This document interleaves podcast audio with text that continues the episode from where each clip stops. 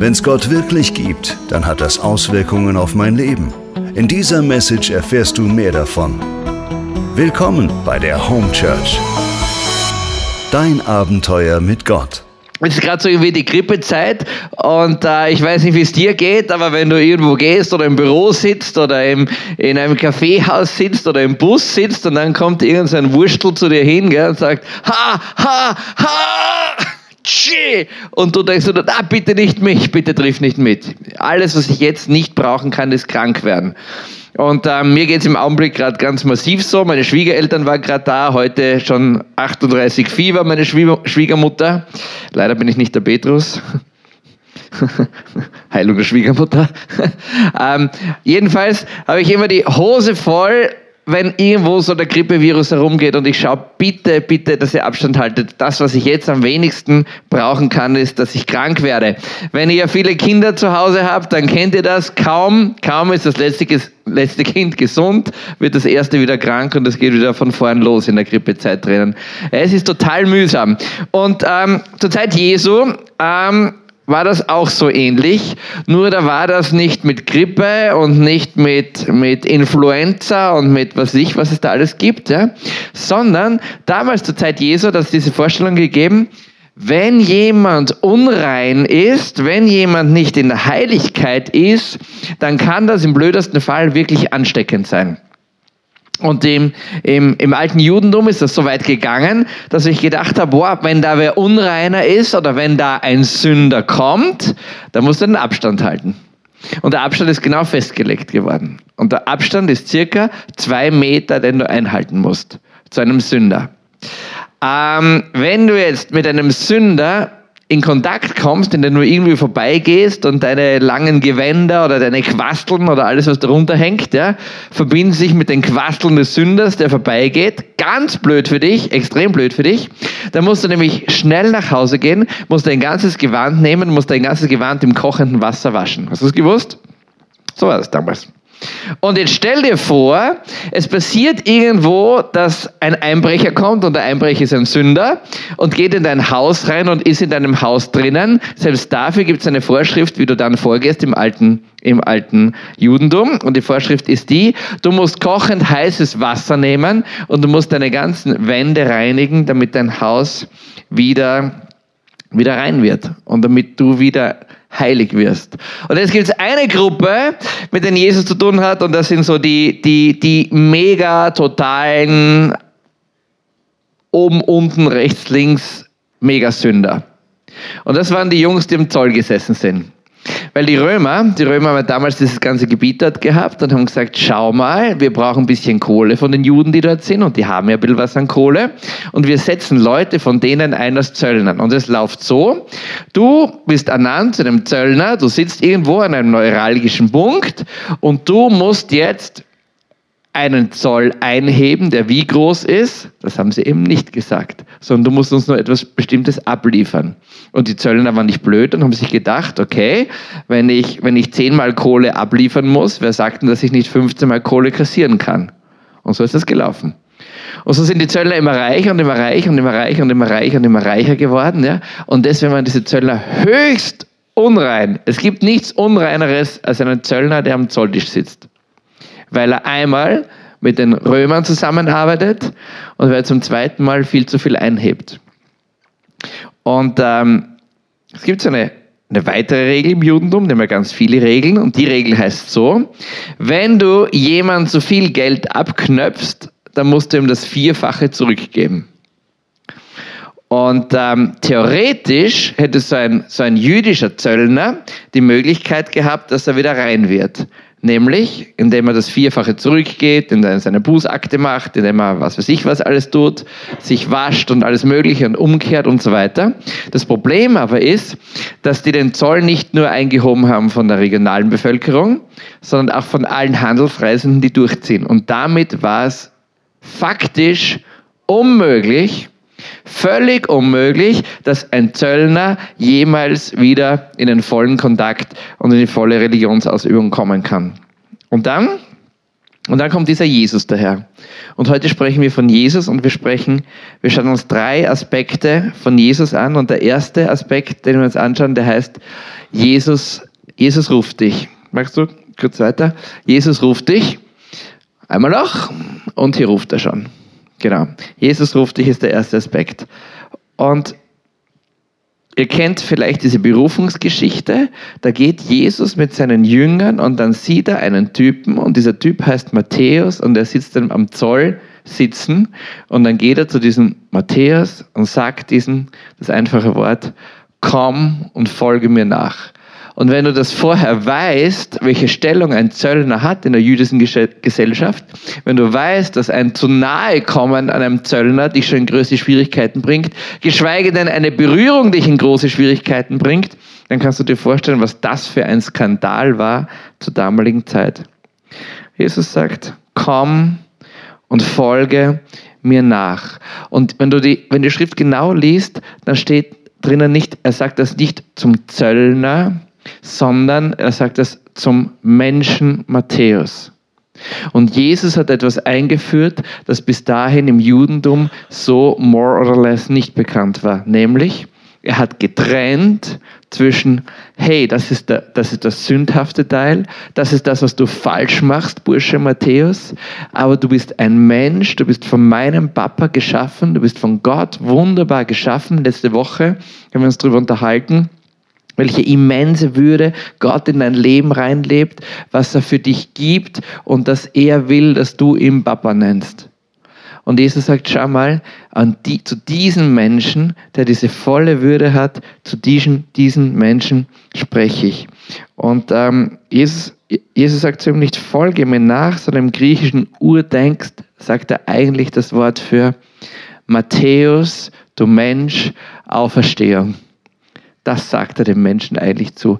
Und das ist das, was er uns heute genauso zuruft.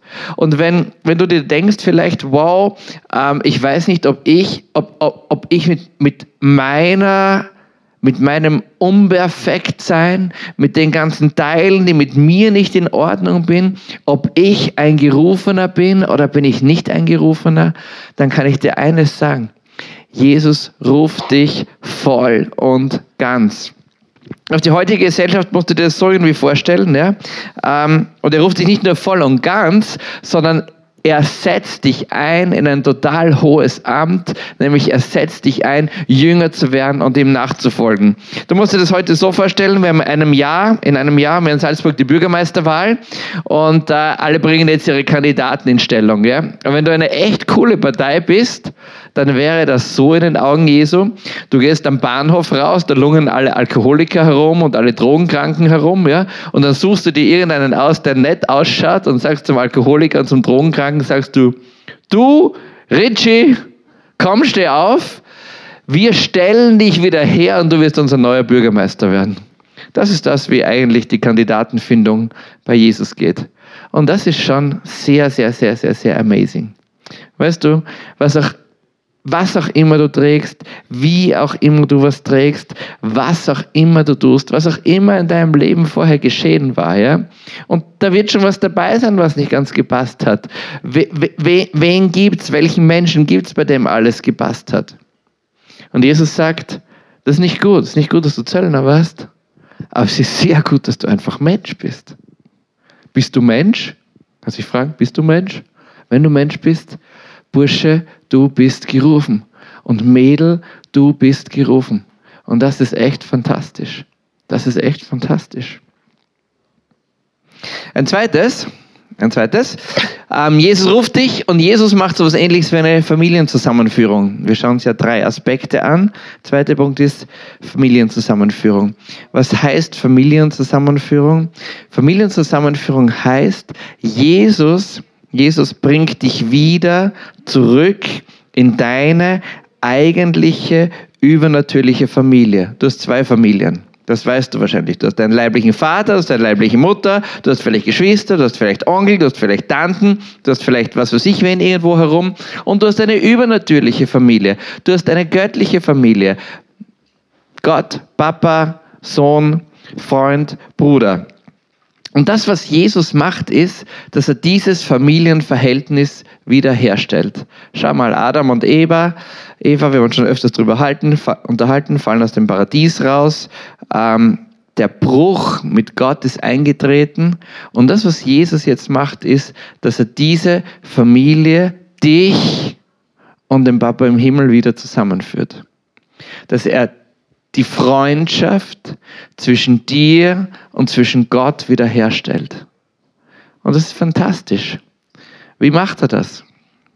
Da gibt es eine, eine gewaltige Geschichte. Ähm, ich habe einen Freund, der Luigi, der ist Dachdecker. Das ist seine Lieblingsstelle im, im Evangelium. Und immer wenn am Sonntag diese Geschichte kommt, dann jubelt er. Die Geschichte geht so. Jesus sitzt in einem Haus drinnen und viele, viele Menschen kommen und er heilt viele Menschen. Und dann kommen vier Jungs daher und schleppen einen Freund mit. Und der Freund liegt scheinbar schon sehr lange auf einer Trage, kann nicht gehen und ist total gelähmt. Und die, und die vier wollen, dass dieser Bursche auch geheilt wird und auch wieder gehen kann. Also das so vorstellen, irgend so eine, so eine Hütte zur Zeit Jesu, 100 Leute herum, staubig, alle, alle drängen, alle wollen nach vorne kommen, alle wollen die Ersten sein und die sehen, es ist absolut keine Chance. Absolut keine Chance, dass sie mit ihrer wackeligen, mit ihrer wackeligen Bahre da durchkommen. Und dann, geniale Idee, sie gehen aufs Dach, hauen das Dach runter, hauen das ein, das Dach, machen ein riesen Loch drauf und das ist die Stelle, wo mein Freund, der Dachdecker, immer jubelt. Und er sagt, warum ist das heute so selten? Ja? Warum kommen so selten Leute und hauen die Kirchdächer zusammen und lassen, lassen die Lahmen und die Krüppel hinunter in die Kirche? Das wäre ein super Job für ihn, die wiederherzustellen. Sein Geschäft würde explodieren. Er liebt es, Kirchendächer zu sanieren. Leider hauen heute so wenig Leute die Kirchendächer ein. Dann nehmen sie den und lassen den Burschen runter direkt Jesu vor die Nase. Du musst dir das so vorstellen, das sind so Lehmdächer gewesen, die sitzen dort, plötzlich fangen alle zum Niesen an, der Staub, der Dreck fällt irgendwo runter, alle sagen, oh my goodness, was ist jetzt los? Und dann sehen sie den runterkommen und ich glaube, einige Jünger werden gesagt haben, seid ihr wahnsinnig? Ich glaube, der Hausherr wird völlig durchgedickt sein, ja, und sagt, seid ihr völlig verrückt? Ja, ich brauche Luigi, den Dachdecker. Und, und dann ist er unten und Jesus sagt zu ihm, wow, so ein großer Glaube von diesen Jungs. So ein großer Glaube. Und dann sagt Jesus etwas, was so ganz einfach klingt in unseren, in unseren Ohren und sagt, deine Sünden sind dir vergeben. Das, was er da in Wirklichkeit sagt, was da dahinter ist, ist, hey, du Gelähmter, der du da liegst, ich weiß nicht wie lange Zeit, ich stelle die Freundschaft zwischen dir und Gott wieder her.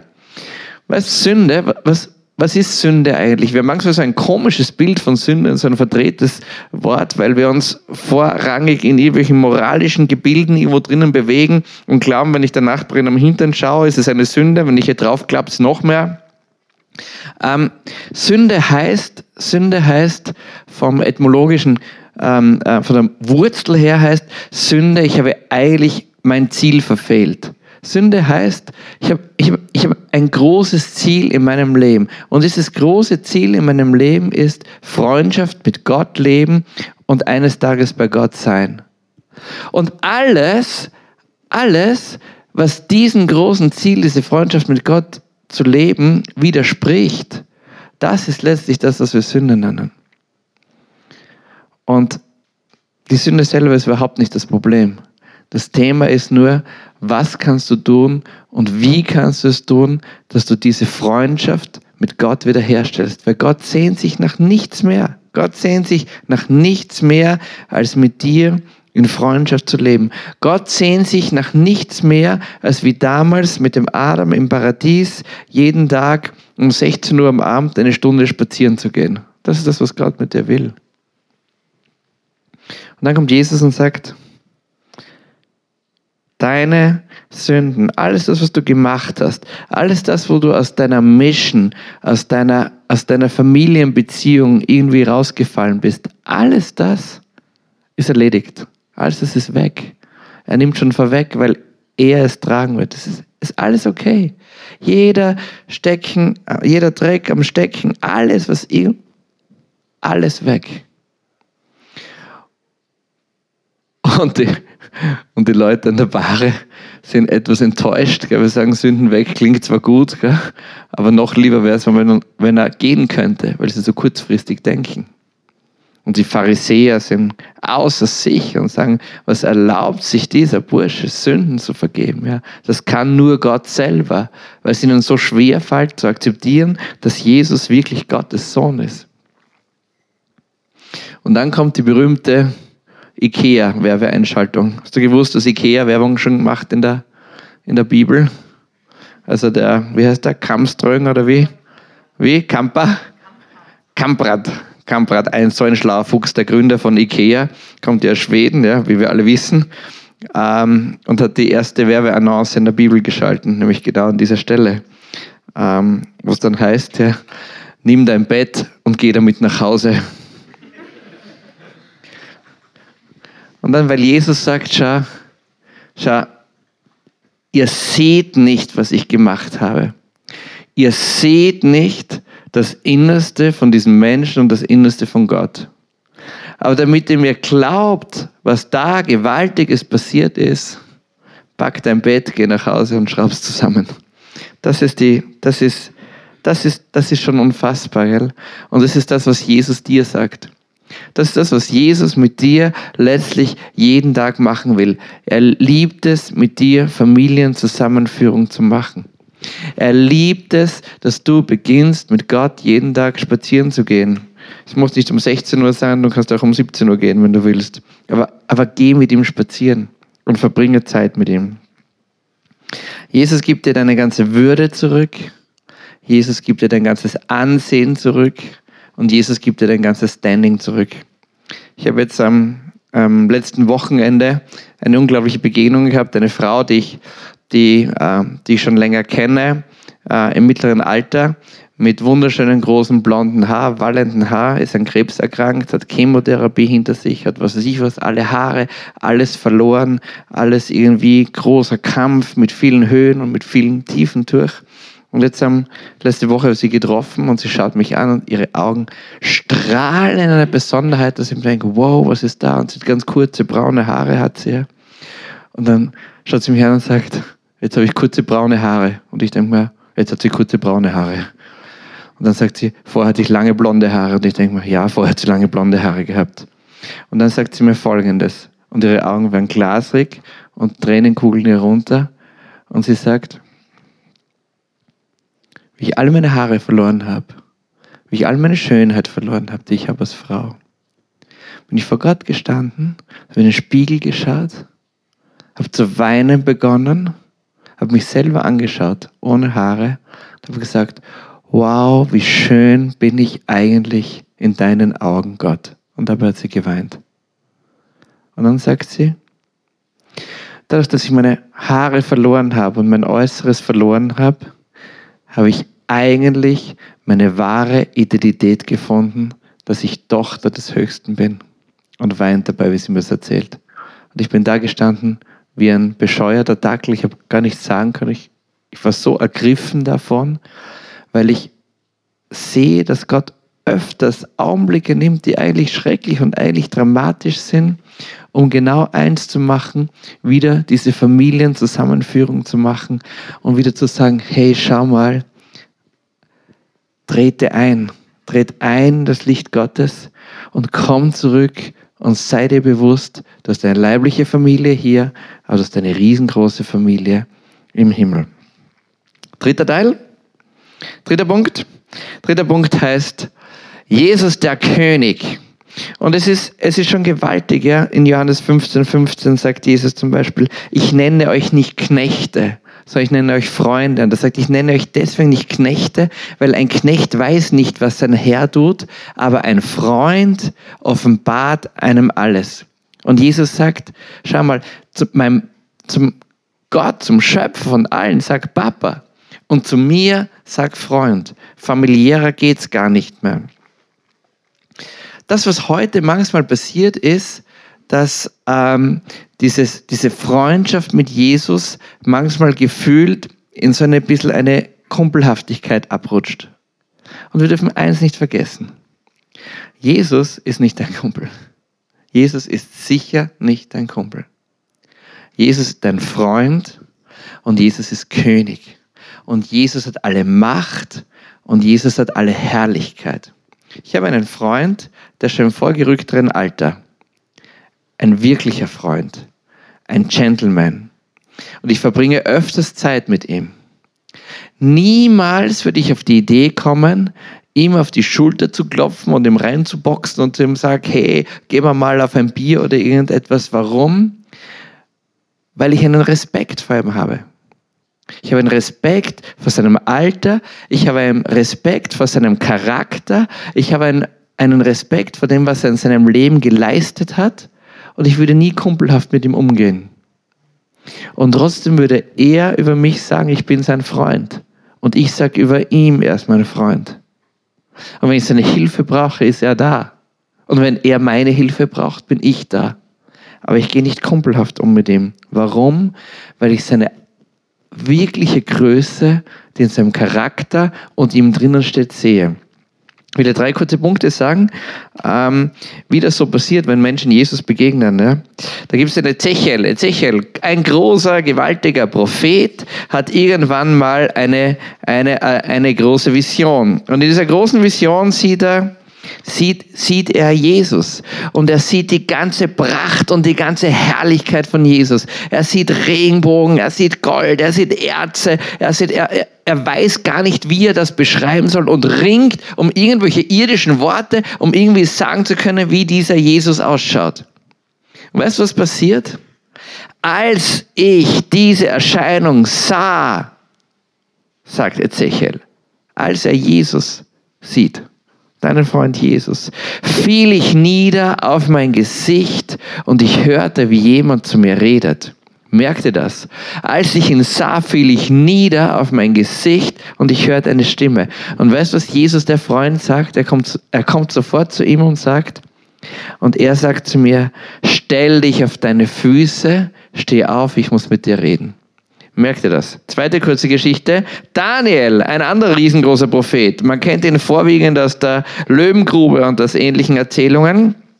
Daniel hat auch eine Erscheinung von Jesus. Und Daniel beschreibt sie so, der beschreibt, der, sieht polierte Bronze und Gürtel und auch wieder Gold und Glanz und Überwältiges und ringt mit Worte, um irgendwie beschreiben zu können, wie dieser Jesus ausschaut. Und dann sagt er, ja, sagt er, Daniel, ich hörte den Schall seiner Worte, beim Schall seiner Worte fiel ich wie betäubt zu Boden und blieb mit dem Gesicht am Boden liegen. Wieder. Weißt du, wenn Menschen Jesus in der ganzen Herrlichkeit begegnen, fallen sie wie tot und wie ausgestreckt auf den Boden. Warum? Weil seine Herrlichkeit, weil seine Würde, weil seine Macht so groß ist. Und was sagt, was sagt Jesus zu ihm? Doch eine Hand fasste mich und half mir auf die Knie und es kommt wieder Kraft rein und er sagt zu ihm, steh auf. Und Jesus kommt und gibt dir sofort dieses Standing als Freund, komm und steh auf. Und jetzt die allerwildeste Geschichte. Es gibt einen Jünger, von dem sagt man, er hat einen Herzschlag von Jesu gehört wie kein anderes. Johannes, der Jünger. Und Johannes der Jünger, es wird ganz oft dargestellt, dass sie irgendwo sitzen beim Abendessen oder liegen beim Abendessen und Johannes liegt an seiner Seite und hört den Herzschlag. Man sagt, niemand war von Herz zu Herz so vertraut mit Jesus wie Johannes. Und dann hat Johannes eine Erscheinung. Und diese Erscheinung spielt sich folgendermaßen ab. Ja. Johannes sieht Jesus in seiner ganzen Macht, in seiner ganzen Fülle, in seiner ganzen Herrlichkeit. Und weißt du, was mit dem Johannes passiert? Dreimal darfst du raten. Er sieht ihn und er fällt auf den Boden wie tot mit dem Gesicht zur Erde. Der, der Jesus kennt wie kein anderer, der, der mit Jesus so ist, Brothers from two mothers, äh, nicht einmal, Brothers from one father, muss man eigentlich sagen. Der, der so vertraut ist mit ihm, dass es vertrauter gar nicht mehr geht, ja, sieht Jesus in seiner ganzen Macht, in seiner Herrlichkeit und rums auf den Boden, gleich wie alle anderen. Und was macht Jesus wieder? Jesus kommt wieder, legt die Hand auf ihn und sagt, fürchte dich nicht. Ich bin's, dein Freund, nicht dein Kumpel. Ich bin's, dein Freund. komm und steh auf. Liebe Leute, Jesus sagt, ich nenne euch nicht Knechte, weil ein Knecht weiß nicht, was passiert. Ich nenne euch Freunde, weil ein Freund weiß alles, was passiert. Nenn mich Freund, sagt Jesus, aber nenn mich nicht Kumpel. Ich bin Gott. Und ich werde immer mit dir sein. Ich werde immer auf dich schauen. Ich werde dich, ich werde dich rufen und werde sagen, komm und folge mir nach. Komm in mein Licht. Ich werde eine Familienzusammenführung machen. Aber ich bin der Herr und ich bin der König. Und ich würde nichts mehr lieben, als den Alltag mit dir gemeinsam zu verbringen. Key Learnings. Hier sind die drei Key Learnings von heute. Jesus sieht dich, er sieht dich, wie du bist und er ruft dich zurück ins volle Leben.